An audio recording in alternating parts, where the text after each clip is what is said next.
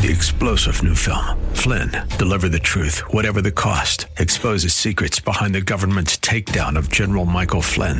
Flynn knew what the intel world had been up to. He ordered the first audit of the use of contractors. This set off alarm bells. He told the truth. He was the most dangerous person for Donald Trump to hire. They had to get rid of Flynn. Flynn, deliver the truth, whatever the cost. Available now. Watch it today. Go to salemnow.com. Salemnow.com. Are Rick and Dan observing proper social distancing? They're in two different zip codes.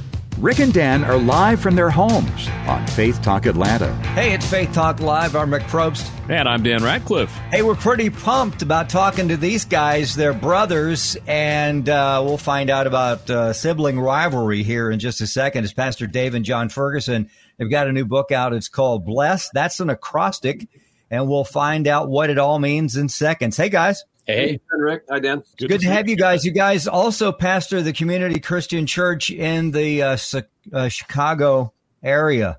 Uh, love that area. It's been a while since I've been there, but um, we were talking to Dave before we went live, and we were talking about uh, COVID and just you guys uh, streaming from the get go. And uh, pretty soon you're going to be meeting in in your auditorium, your building, your sanctuary, and you're pretty excited about that. Would you say? Uh, yeah, we will be opening up uh, February 28th at all of our locations across Chicago and the city and suburbs. Um, I'd say we're excited, but I think, to be honest, I'm equally as excited about the things that we've accomplished over the last 10 months because I think together with what we're going to be able to do both in the physical space and now the digital space um, creates tremendous opportunities. Awesome. Well, before we get you, in, John? yeah, yeah, uh, I think what Dave said's pretty much spot on. I, I think a lot of folks, a lot of changes had to be made in order to adjust to the new reality that we've been in for a year now. And we've been, been super encouraged by how our leaders and folks have, have adapted. But yeah, we're looking forward to being back in person. Are you tired of doing uh, Zoom calls, StreamYard calls with your staff, or are you meeting one on one? We talk with pastors. Some of them still doing the Zoom and, you know, there's this whole thing about the Zoom burnout, which I can understand because, you know, we do this, we've been doing this for what, Dan, 10 months now. Yeah. And uh, we're actually able to reach more people, talk to people like you instead of saying, Hey, John, can you and Dave come down to Atlanta? We can't pay you anything, but can you come down and uh, be in the studio? But for us, it's really working well. Well, what have you found? We've, we've found that in some ways, there's some things like even small groups like thinking about it, I mean, if you're trying to get people connected into small groups, which is one of the primary tools that we use, what we found is, you know what, it saves you probably you know 15 minutes to half hour on each end of commuting. And also, if you got kids, saves you on childcare, and I mean, it, it just makes it a lot more accessible. So I think everybody, by just the way we're made, we desire relationships and we want to be, you know, flesh on flesh. But I think there are some huge upsides to this, and um, we're yeah uh, uh, excited about those. Awesome. Yeah, God has definitely uh, taught all of us how to adapt in the last ten months, however long it's been uh, since since it began, and churches especially because we haven't been able to do the, way, the church the way we have gotten so used to doing it. And I think uh, God uses that sometimes to kind of shake things up and say, "You can do things differently," right? Yeah, I mean, we have been in, encouraged by just the number of people that have chosen to go ahead and connect via small groups in particular. Uh, we run a lot of alpha courses at community, and we've seen an increase in the number of people that are actually connecting to us through our alpha course. And uh, I know uh, Dave's had conversations with Nicky Gumbel, who founded the alpha course, and Nicky was not a, uh, a believer in Zoom alpha courses prior to COVID, but like a lot of us, we've become, become believers, and we've seen you know people connect, uh, go deeper relationally than we never thought they would, and actually uh, come to come to know Christ and make a commitment to Jesus and be baptized uh, through an encore. So yeah, we've we've been uh, we've been happy to see that kind of thing happen. Yeah, that's awesome. We're going to talk with uh, actually we're going to talk right now uh, with Dave and John about the new book. It's been out since the beginning of January. It's called Bless. It's an acrostic. Uh, begin, listen, eat, serve in story and like every other Christian, of course, number three, I love to uh, eat. Yeah. But um, I glad you, really, glad you included that one in there. it's uh, five everyday ways to uh, love your neighbor and change the world. One of the endorsements says it's not gimmicky, weird, or forced. Thank you, fellas. Thank you, guys, because I'm tired of the gimmicks. I think we all are. But let's begin. Who wants to start off with the acrostic? John? John, go ahead. okay. Uh, I don't know. Maybe it'd be good if we just backed up, if you don't mind. Uh, yeah, sure. And, and tell you how we came up with it. Uh, Dave, why don't you give them a little background first? I think when you said, you know, weird and awkward and that kind of stuff, I think John and I both, and you'll be able to, I think a lot of your listeners will be able to relate to this. If, if you've experienced God's love, it's something you kind of want to share because it's such a powerful thing. But I found that I kept forcing it on people, particularly with my words. Like I'm trying to, you know, I was always told to witness or share my story and that kind of stuff. And it just created awkwardness and weird conversations and relational kind of miscues.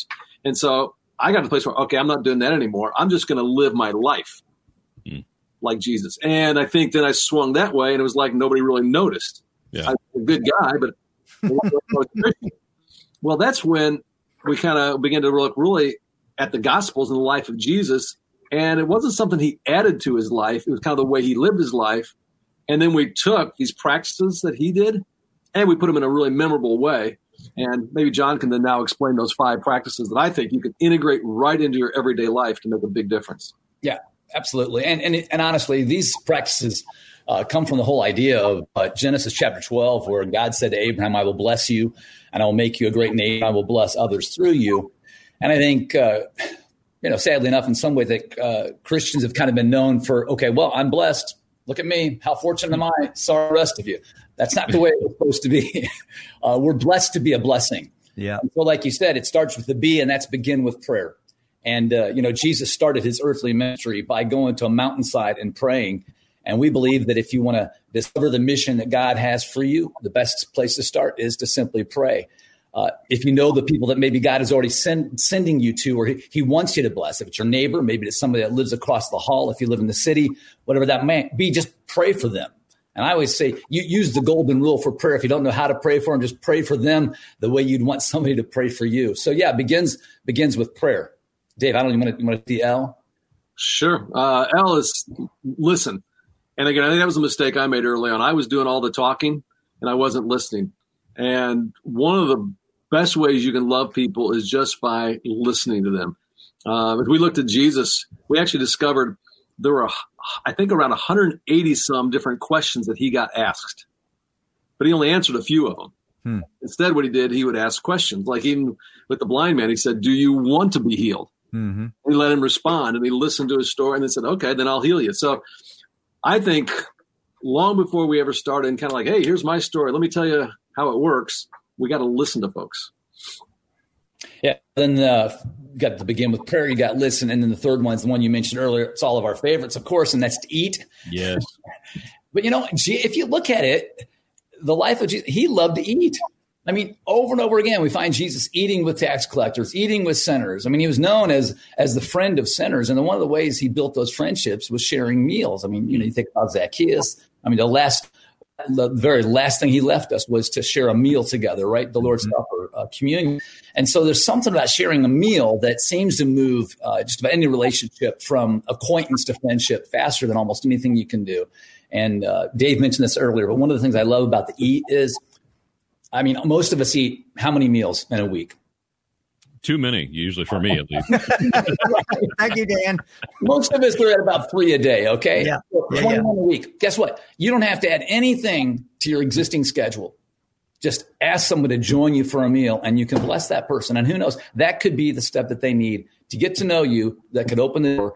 Uh, for them to come to know Jesus. So it begin with prayer, listen, eat, and then it's it's served. Dave, you want to talk? That's so good, John. That's so good the, the last two S's are uh, serve them because if you if you do this and think about you guys can think about this Dan and Rick think about the people in your neighborhood if you're actually praying for them and you know you're running each other you're actually listening to them you're not trying to you know kind of tell them what's what and then you actually are you're eating with them you're going to become friends so in some ways it's like a remedial course on how to be a friend mm-hmm.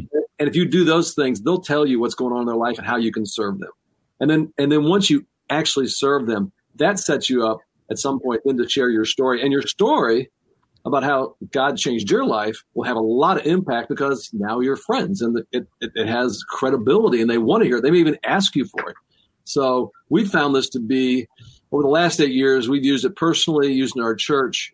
Um, a powerful, powerful way to really mobilize people in the flow of their everyday life where you live, work, and play, and not just an add on in a program, uh, something that's kind of awkward. Dave Ferguson and John Ferguson, what's next for you guys? I know with the church, but as far as writing, you're going to give this a little time, I guess, to get out there and get into folks' hands and in their hearts and then some action for them.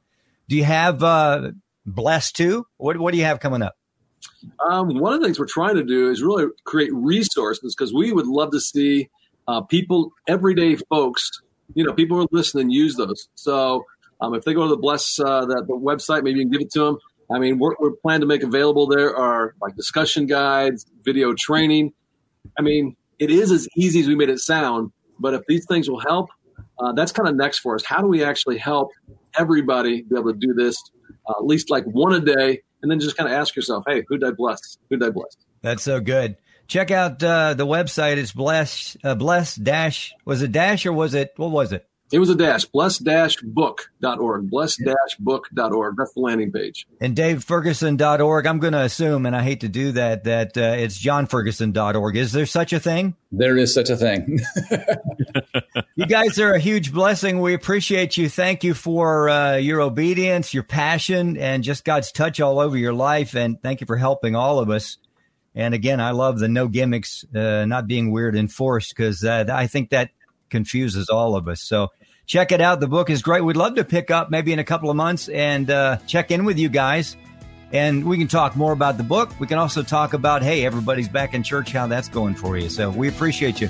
Let's take a break. We'll be right back. I'm Rick Probst. And I'm Dan Ratcliffe. This is Faith Talk